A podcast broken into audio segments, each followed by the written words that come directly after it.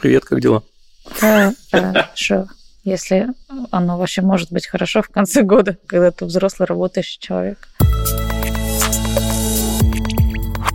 Да, ребята, всем привет. Это подкаст «Летучка», проект РБК «Тренды».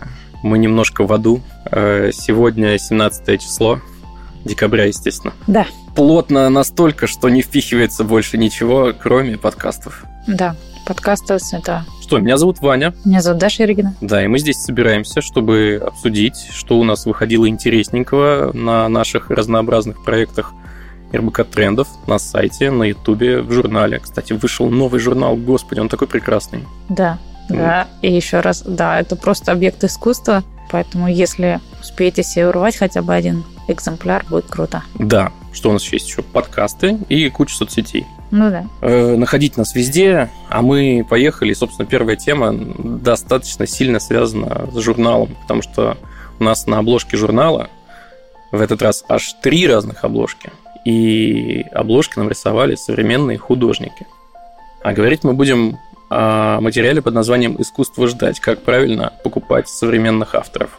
Это материал о том, как инвестировать в искусство, в общем-то.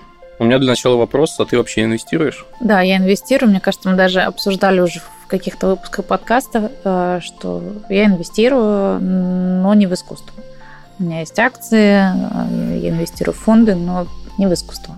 Но у нас, кстати, в материале как раз говорится о том, что, ну, не просто говорится, там эксперты говорят, что э, на рынок современного искусства с инвестициями лучше заходить, ну, вот от 100 тысяч долларов. То есть это, наверное, та сумма, которая мне пока недоступна. Ну да, это немножко грустненько. Мы поговорили с ребятами из э, Art Life Moscow, они нам все по полочкам разложили, и да, вот есть такой момент, что скажем так, это, наверное, не рекомендация, это просто статистика. Но вот в целом получается так, что да, в какое-то плюс-минус крупное искусство, которое там спустя лет 10, а это средний срок окупаемости и какой-то большой прибыльности, предметов искусства. Вот такое получается. Давай добавлю, что основная концепция в том, что э, если вы сегодня инвестируете э, в произведение какого-то художника современного, то есть шанс, что через там, 10, 15, 20 лет он станет супер популярным, его картины будут продаваться очень хорошо, и таким образом вы приумножите свои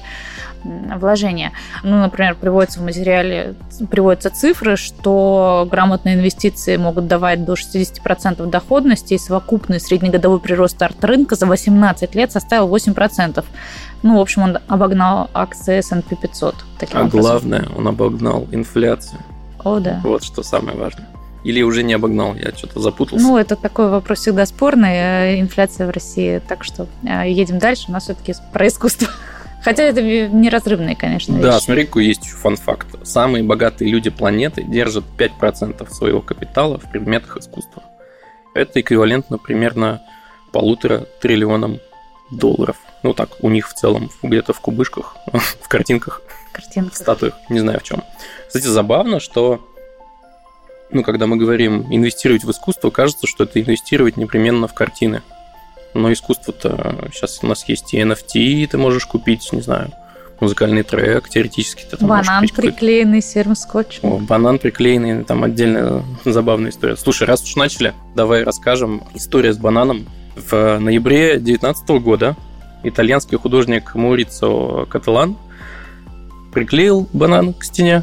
Серебристым скотчем. Да. Очень красиво. Да, и назвал свое произведение комик и продал его за 120 тысяч долларов. А потом, когда этот банан выставили в какой-то галерее, пришел другой художник, Дэвид Датуна, и этот банан снял и съел. И сказал, что это перформанс. Напоминает какие детские шутки, честно говоря, да?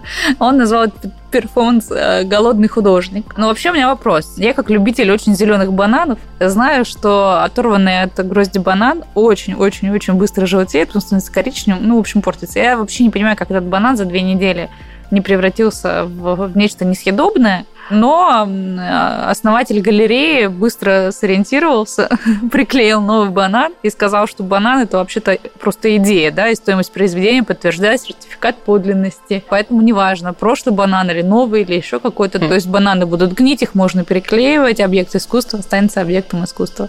любой банан берешь и покупаешь. Но тут, наверное, как раз вступает в силу какой-то NFT, потому что если ты же не можешь купить этот скотч, этот банан, ты можешь по факту купить идею да. за много бабок, прийти сам домой, сам взять скотч, банан, приклеить, и вот у тебя произведение искусства. Оно тиражируется, получается, прикольно. Но оно очень легко тиражируется, потому что мы прямо сейчас можем это организовать, заказав себе пару бананов.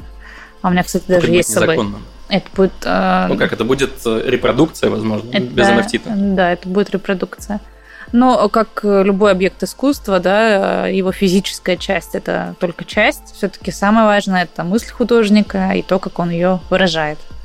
Вот. И мне, кстати, именно поэтому нравится NFT, потому что это как раз про мысль художника. Ну, пожалуй. Хотя вот я иногда ощущаю себя старым в этом каком-то смысле. Такой, господи, вот купить NFT э, без реального объекта, это же так странно. А вот ты это рассматриваешь сейчас как условную картину или статую. А да. А если это рассматривать как инвестицию, то неважно уже, есть у тебя в руках эта картина или нет. Ты покупаешь NFT, потом ты перепродаешь этот NFT, зарабатываешь на этом деньги, получаешь выгоду. В этом смысл, а не в том, что ты... Не, ну для кого-то, возможно, будет иметь смысл, что он чисто гипотетически по документам владеет а, каким-то определенным объектом. Но мне кажется, тут больше речь именно про возможность инвестиций и возможность тиражирования. Ну да, смотри, если возвращаться к вот этой э, сумме в 100 тысяч долларов, которую там прикольно инвестировать, то речь тут идет, конечно, о каких-то крупных инвестициях, на каких-то больших офлайн, вероятно, аукционах, хотя там пандемия внесла коррективы тоже. Ну, во-первых, э, у всех экспертов есть совет, если вы покупаете что-то сильно дорогое, посмотрите на это живьем, потому что онлайн это, ну, как бы не код в мешке, но впечатление, вы же покупаете впечатление в том числе может это производить э, в реальности совершенно другое. Так вот, помимо вот больших аукционов типа Кристис, существуют э, еще и, специальные платформы, где ты можешь пойти и купить э, предмет искусства. И там лучше всего по статистике говорят, что продается работы до 1000 долларов. Это больше половины общего рынка в 2019 году было. Кстати говоря, в материале упоминается Мэтью Вонг. Он э, возглавляет топ-10 молодых современных художников. Топ-10 создан на основе капитализации, публичной капитализации их э, произведений искусства. Мэтью Вонг покончил с собой в 2019 году, то есть он навсегда остается молодым художником. Но самое интересное, что одна из первых работ, приобретенная публично, это его акварель, э, которую купили на аукционе за 62 тысячи долларов. То есть уже тогда это побило рекорд, потому что ну, прогнозы были, что э, эта картина продастся где-то за 10-15 тысяч долларов, а продали ее за 62 тысячи долларов. А теперь Но теперь, да, теперь его картины стоят просто миллионы, и, э, конечно, эта акварель, э, она выросла просто многократно в цене. Угу. Ну, смотри, кстати, про молодых художников очень интересно. А как им вообще выходить на этот рынок? Мы в разговоре с ArtLife тоже тему поднимали, и ребята говорят, что до сих пор, несмотря на наличие уже технологий, специальных платформ, про которые мы уже сказали, эм, основной способ это найти какого-то агента, который будет тебя пиарить, э, продавать, разговаривать с потенциальными покупателями. И быть таким мультиинструменталистом и художником, и промоутером своего собственного творчества – это уникальный такой скилл и уникальный набор. Это вечная, вечная проблема всех творческих людей, особенно художников. У меня просто их очень много есть среди моих знакомых. А, и это, правда, всегда проблема, что ты умеешь э, что-то делать, но не умеешь это продавать. И если ты начинаешь это продавать, то когда ты будешь э, заниматься искусством, ну, творчеством.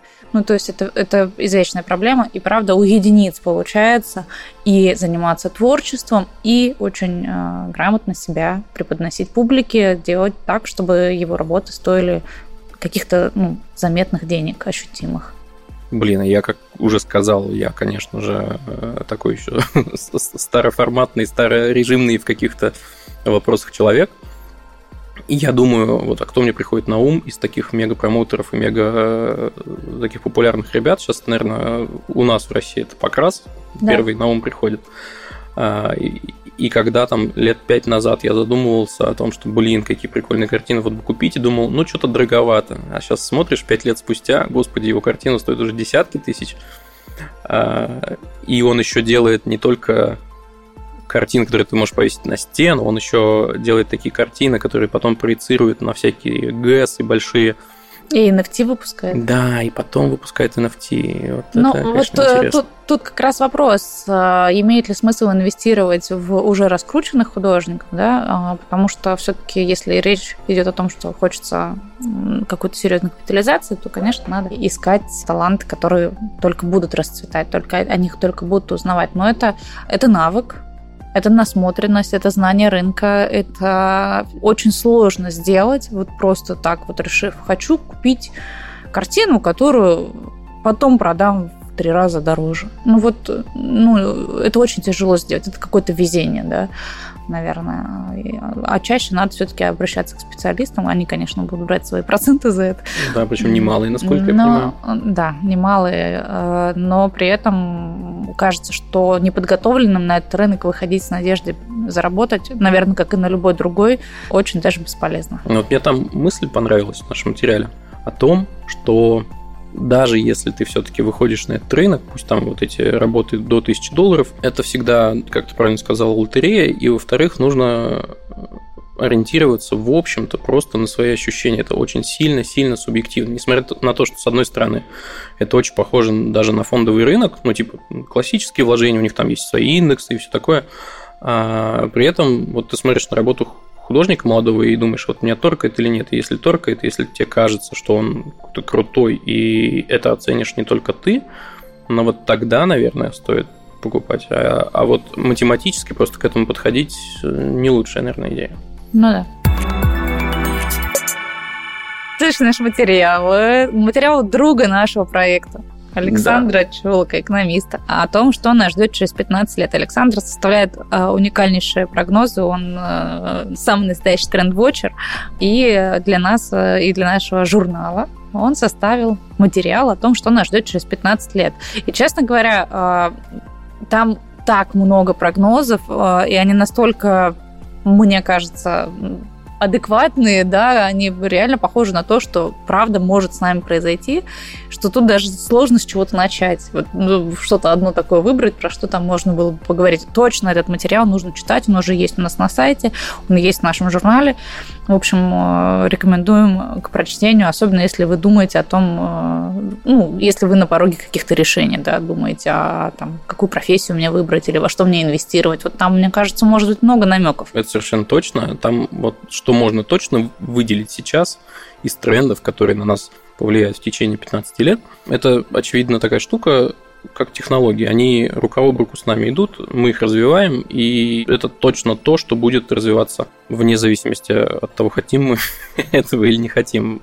Процесс уже запущен, назад дороги нет и человек вместе с этими технологиями развивается. Это очень интересно, что наши привычки и наше восприятие технологий постепенно меняется. То есть сейчас, сидя в 2021 году в конце, мы, возможно, не до конца себе представляем, во что это все превратится и в, ну, в ценность каких-то отдельных технологических проектов, концепций там, и так далее. Вот вам немножко статистики. 78% россиян верят в возрастные кризисы. Причем каждый десятый из них находится в этом кризисе сейчас. И вот вопрос. Это вот на стыке с идеей про технологии. Сейчас объясню, почему. Это какая-то хитрая закрученная мысль, как э, и, в общем, весь материал, потому что он довольно сложный. Так вот, эти кризисы – это биология или психология?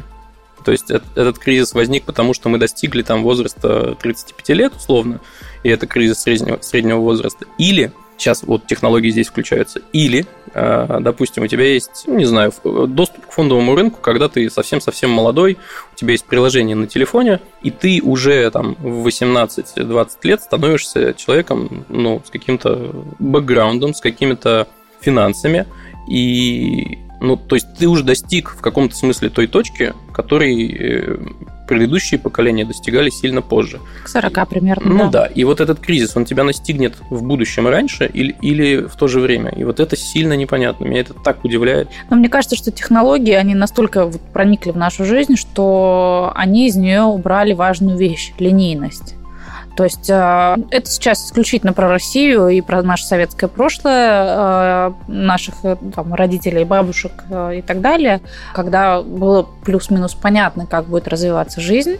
И вот то, о чем говорится в материале, да, что раньше вот 40-летние да, э, чего-то добивались, и сейчас уже человек, пользуясь э, там, приложением, и, может быть, там он блогер, да, там у него очень много денег, э, и он вдруг сталкивается с какими-то кризисами уже в 20, да, а не в 40 лет. Мы сейчас, на самом деле, это прям очень, очень много наблюдаем в медиапространстве таких примеров. Еще один флешбэк э, к журналу. Э, в нашем журнале э, в таких довольно далеких прогнозах есть идея о том, что психологическая помощь в том числе может стать сильно технологичнее. Во-первых, у нас появятся автономные машины в какой-то момент времени, ну, определенно уже. И чем занять это время, когда ты не держишься за руль и, собственно, не идешь машину? Например, можно себя автоматически терапевтировать. Поначалу с помощью каких-то ботов, которые смогут определить э, ну, какие-то базовые проблемы. А если тебе нужно их проработать, там уже переключаешься на человека. Например, так. Ну, вот еще, кстати, говорится о том, что новые технологии и лекарства позволят э, говорить о, о, о сильном увеличении продолжительности жизни. А продолжительность жизни, она же, ну, вот не сама по себе, да, как явление, вот мне просто там хочется жить 150 лет, да, но это же не об этом, это же еще о том, что это очень сильно будет влиять на все социальные процессы, на экономические процессы, на там, геополитические процессы и так далее. Да? То есть э, и тут, кстати, даже не знаешь, э, а как это все уравновесить. Ну, перенаселение планеты. Продолжительность жизни э, и ее следствие – это перенаселение планеты. А как с этим быть? Вот эти вот города плавучие, про которые мы говорили в прошлом прошлый раз, да. Да, то есть и кажется, что это похоже на какие-то фантастические фильмы из моего детства. Ну, мне 35, Там, где да? антиутопия, да, города да, растут да, вверх. Вот да, это. да, да. А, но сейчас это уже не кажется никакой фантазией. Кажется, что это на самом деле будет так. Мне кажется тоже, что вот назад действительно дороги нет, и это так. Знаешь, какая мысль? Вот у нас увеличивается продолжительность жизни, и мы испытали кризис не знаю, кто там испытал, кто нет, но мне кажется, что я э, там в какие-то 30 с чем-то свои испытывал. И поскольку продолжительность жизни вырастет, а может быть это станет циклично, и поскольку э, еще одна концепция, которая нас, очевидно, ждет, мир очень быстро меняется, поэтому у нас будет такая вещь, как э, lifelong learning. То есть мы будем учиться постоянно. Ну, это же уже сейчас есть. Вот. Соответственно, мне, например, 50. Я уже какой-то другой Ваня, Угу. испытаю ли я новый кризис? Не испытаю. А потом в 70, а потом в 90. Слушай, Страшно. честно, мне, честно говоря, мне кажется, что уже сейчас эти кризисы есть. И, э, и знаешь, у детей говорят сначала там кризис трех месяцев, потом кризис одного года, потом трех лет, потом пяти лет, потом семи, девяти и далее поехали. Вот. И на самом деле, если углубиться, то, конечно, там кризис среднего возраста это не единственный кризис, который бывает в жизни человека. И им точно все не заканчивается. Мне кажется, с него все начинается на самом деле. Ну, не берем ужасный подростковый возраст. Потому что дальше ну, мы видим, э, что происходит со стареющими людьми. Там точно есть еще какие-то кризисы дальше, о которых мы просто пока не знаем, потому что мы молодые. А другой вопрос, что, скорее всего, вот как я говорила, линейности больше не будет, и, скорее всего, эти кризисы будут более кастомизированными, что ли. Что они у каждого человека будут встречаться на каком-то его промежутке пути, независимо от э, привязки к возрасту. И да, их будет много. И да, это цикличная история. Человек так устроен. К сожалению, наверное, или к счастью к сожалению. Смотри, получается, мы поговорили о физическом здоровье, дольше жить, ментальном здоровье, кризисы, психотерапия там и так далее. И мы затронули тему пожизненного да, обучения. И интересно, что в 2021 году больше 70% э, менеджеров э, крупных и средних компаний отметили, что э, это вот как раз к идее lifelong learning, что главный навык у всех людей в итоге будет. Это смекалочка. Просто э, возможность и умение видеть возможности в сложных ситуациях. И просто э, использовать э, все вот эти изменяющиеся условия, так называемая, называемая ВУКа, да, угу. себе на благо. Ну и это как раз та штука, которую, наверное, сложнее всего будет э, автоматизировать, заменить искусственным интеллектом. И это то, что, наверное, чуть дольше останется с людьми в качестве их навыка, который востребован. Получается так. Ну да. Э, у нас тут в финале этого материала есть еще интересная подборка того, как различные страны и регионы планируют бороться с глобальными вот такими вызовами. Там перечислены Китай, Япония, Европа и вот Индонезия даже. И вот что мне там интересно, э, зацепило, э, во-первых, то, что разные регионы смотрят на будущее по-разному, то есть э, с, с разной перспективой. Кто-то думает про там, 35 год, а кто-то уже, например, про 2050. И про 2050 думает, например, Китай, и они создают уже сейчас национальную систему непрерывного образования, о которой мы, собственно, и говорили. Охренеть же вообще целая э, национальная программа. Хочется добавить, что когда я читала э, вот планы разных стран на вот такое развитие, очень сильно планы Китая выделяются на фоне других. На фоне всех остальных. Вот прям видно, что они по-другому э, мыслят об этом. И э, видно, что у них, ну, это просто удивительно, да, у них, конечно, план по захвату мира 100%, но не по захвату мира военизированному, да, а по интеллектуальному. Ну, просто они стараются быть молодцами. Да, да, да, да. И это, конечно, удивительно. Правда, я увидела там противоречия, потому что они хотят э, ожидаемой продолжительной жизни э, на уровне 81 год э, и при этом омолодить население. И я вот сидела и думала, а что такое омолодить население? Это убить всех старых или что? Омоложение нации? Или больше детей? Больше как детей. они собираются делать, увеличивая продолжительность жизни? Это не противоречащие друг другу вещи, вот чисто математически? Как будто бы да. Может быть, мы что-то не понимаем, поэтому, ребята, если вы сечете, грубо говоря, приходите к нам в телеграм-чат, пожалуйста, и объясните, потому что, кажется, мы в этом вопросе немножко запутались. Да. Еще интересно, что э, ну, как будто бы регион примерно один у Китая с Японией. Для нас это Азия. Ну да. Но при этом Япония совершенно, э, ну, такая почти по-европейски мыслят. Они такие, ну, мы будем развивать города, будем, что у них там проблема с землетрясениями, будем противостоять катаклизмам, все такое. Освоение космоса и океанов. Да, а Китай, он какой-то прям вообще удивительный. Сам Технологии, образование и люди как-то кажется, вот так у них. Да, короче, еще раз, да, призываем вас зайти э, и почитать этот материал, потому что мы самую верхушечку айсберга э, только тюкнули и да. сковырнули. Ну и последняя, наверное, на сегодня тема. Какую выбираешь? У нас есть две. Когда-нибудь мы сделаем интерактивный э, подкаст, где можно будет выбирать тему, но сейчас придется выбрать. Ну, давай про технологии концерта.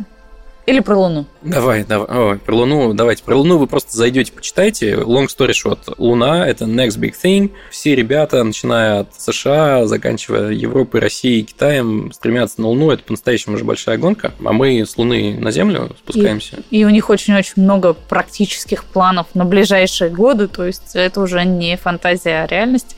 Да. И про это подробно в нашем материале. Под названием «Миссия Луна. Когда и как» начнется колонизация спутника Земли. А значит, концерты.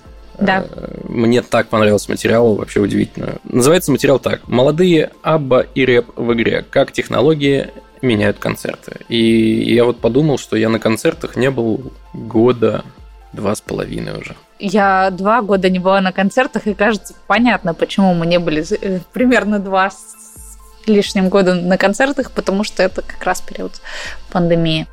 Очень-очень хочется, хотя я раньше не ходила на концерты практически.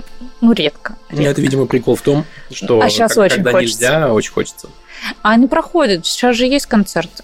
Но как-то страшненько туда идти. Да, интересно, что они как бы возобновились, но пойти... Я не знаю, как я раньше ходил на концерт. Во-первых, я ходил на концерты довольно агрессивных групп. Типа там, не знаю, Лимбийский. Ты приходишь, там огромная толпа, ты я в, тоже в эту ходила на Лимбийский. залетаешь, там вот есть этот прикол, когда Фред говорит в какой-то момент, типа, сейчас все резко сели, а, и в какой-то момент э, кульминационный, все прыгают, и это какое-то такое единение, ощущение толпы, и просто охренеть.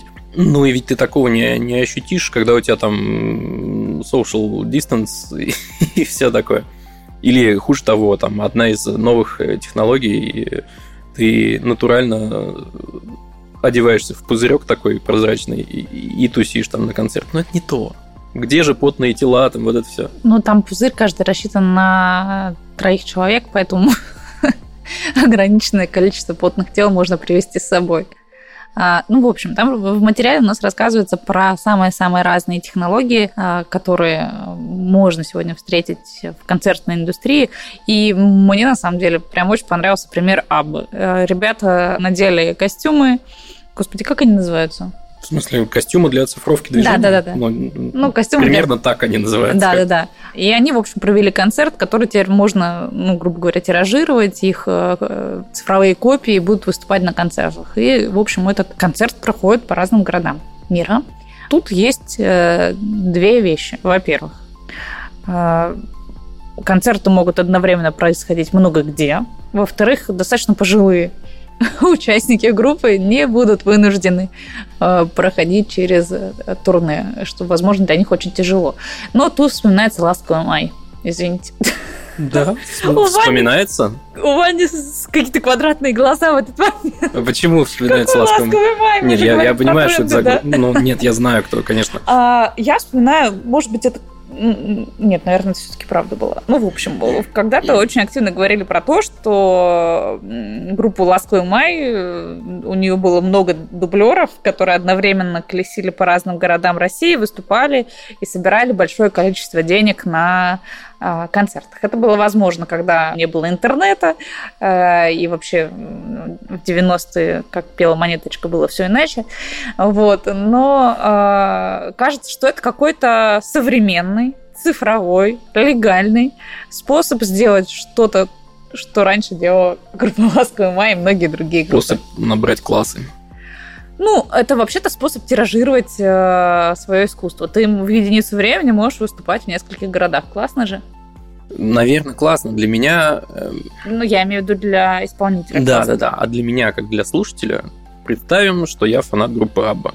Мне нравится ровно один трек у них, если что. Хотя слушал много. Так вот, я прихожу на концерт, чтобы услышать о грехе в исполнении в том числе.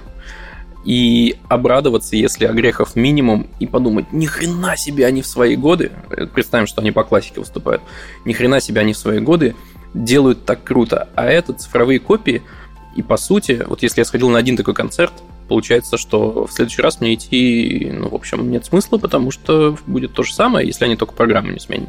Ну да, они должны, наверное, часто менять программы. Ну, то есть это безо- безошибочно и как-то роботически. Мне не очень Не, нравится. ну они же могут оставить там ошибочки, чтобы было. Ну да, кажется, что эффекта э, не будет, но, наверное, надо попробовать. Ну, наверное. Хорошо, разве что только то, что Абба пишет свои песни сама. Да. Потому что там еще одна из технологий, которая упомянута в этом материале, это, конечно, нейросети. Нейросети могут уже сейчас писать и музыку. Вспомним, мы, по-моему, уже обсуждали, как нейросеть дописала произведение классическое, но она может писать и музыку, и тексты. И в этом смысле я вспоминаю тоже фантастический проект наш локальный. Когда нейросети начали только появляться, года 4, может, даже 5 назад какие-то психи, в хорошем смысле слова, взяли нейросеть, скормили все тексты песен Егора Летова и э, сделали проект под названием э, «Нейронная оборона». И они взяли инструменты, а, сыграли это, и тексты им, же написала нейросеть.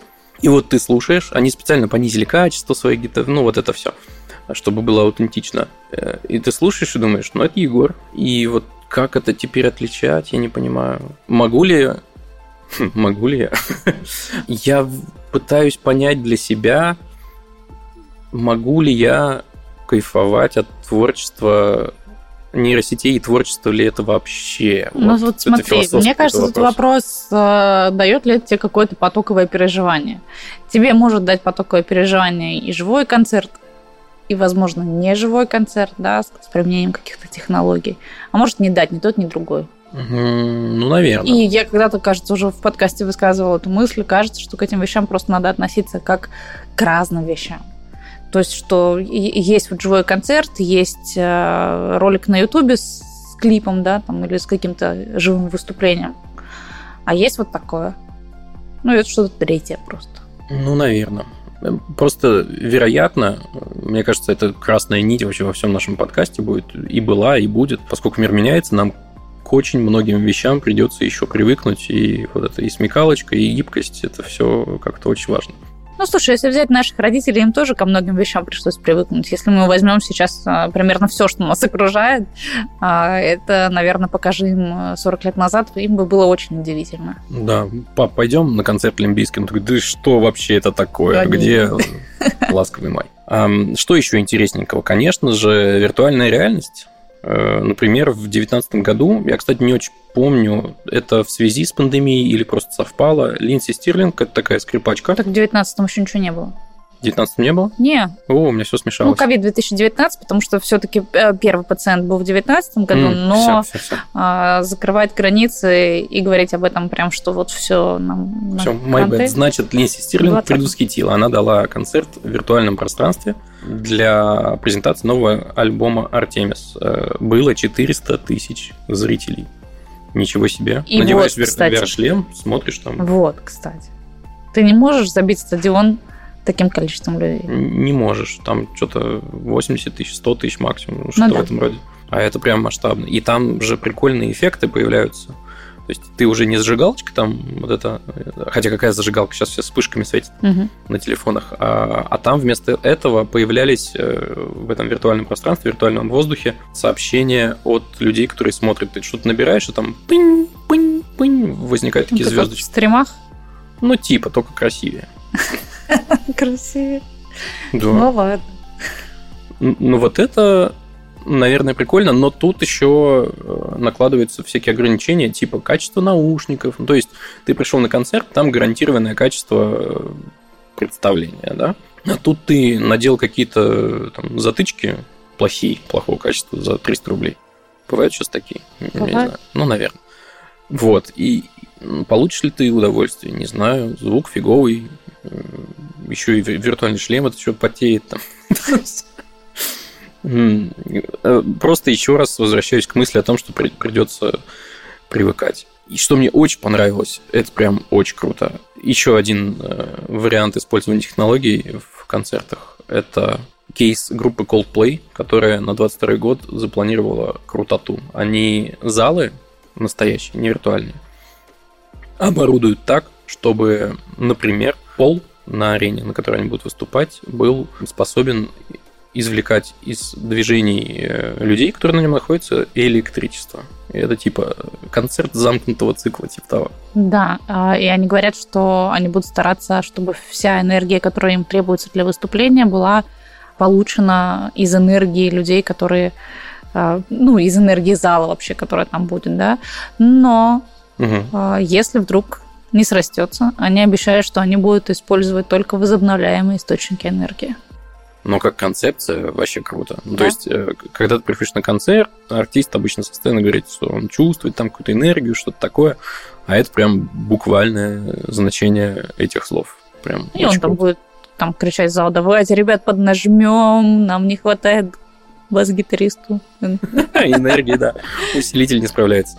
Да. Э, там помимо, кстати, этого кинетического пола будут еще натуральные велотренажеры по, по краям господи, не сцены, а зрительного зала. Можно будет сесть и пропотеть как следует. Ух. Как это сочетается с ковидными ограничениями? Да непонятно, как это сочетается. Ну, то есть в каких частях света сейчас уже же послабления начинаются. Эм, не знаю, насколько это вообще оправдано, стоит ли так делать, но это данность. Где-то уже появляются концерты, где-то вот такие новые идеи. Ну вот если возвращаться к самому началу обсуждения этой темы, есть вариант э, вдеться в шарик, который будет тебя изолировать от других людей, например. Да. Чего бы нет. Ну или подождать, когда наконец уже пандемия закончится, и с радостью пойти на живой концерт. Да, мне кажется... Будет как раньше или нет? Как думаешь? Ну, как раньше уже точно не будет. Я про концерты.